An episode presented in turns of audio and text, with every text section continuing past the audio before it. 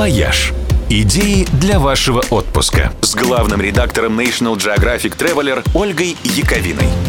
Всем привет! В этом году свой 90-летний юбилей справляет самое маленькое государство в мире – Ватикан.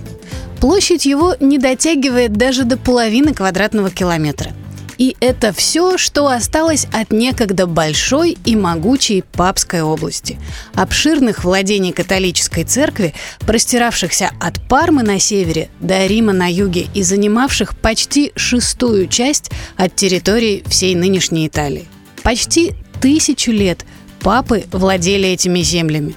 Но когда по Европе прокатилась волна революций, их независимости пришел конец – Церковные владения стали частью объединенной Италии.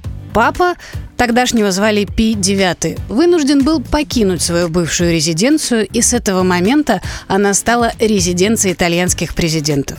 Папа перебрался на Ватиканский холм. Новое правительство предлагало ему почетный статус, но оскорбленный понтифик, у которого отобрали власть государства, гордо отказался это даже обсуждать провозгласил себя ватиканским пленником и больше ни разу за пределы холма не вышел. Даже традиционное благословение верующим на площади Святого Петра давать перестал. Точно так же себя вели еще три его преемника, и лишь через сто лет так называемый римский вопрос удалось решить. В 1929 году папа, тоже Пи, но уже одиннадцатый, заключил соглашение с действующим в тот момент правительством Муссолини.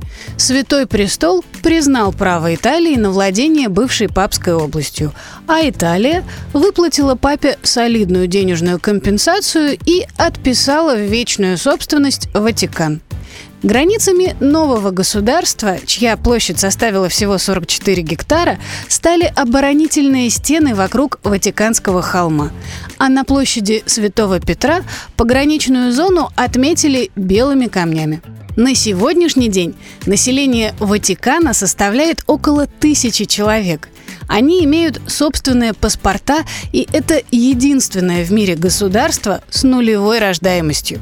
И еще невероятный факт. Именно Ватикан является самой пьющей страной в мире. За год его жители выпивают больше сотни бутылок вина, что в пересчете на количество душ дает такой процент, какой слабо выдать даже России, Финляндии и Великобритании.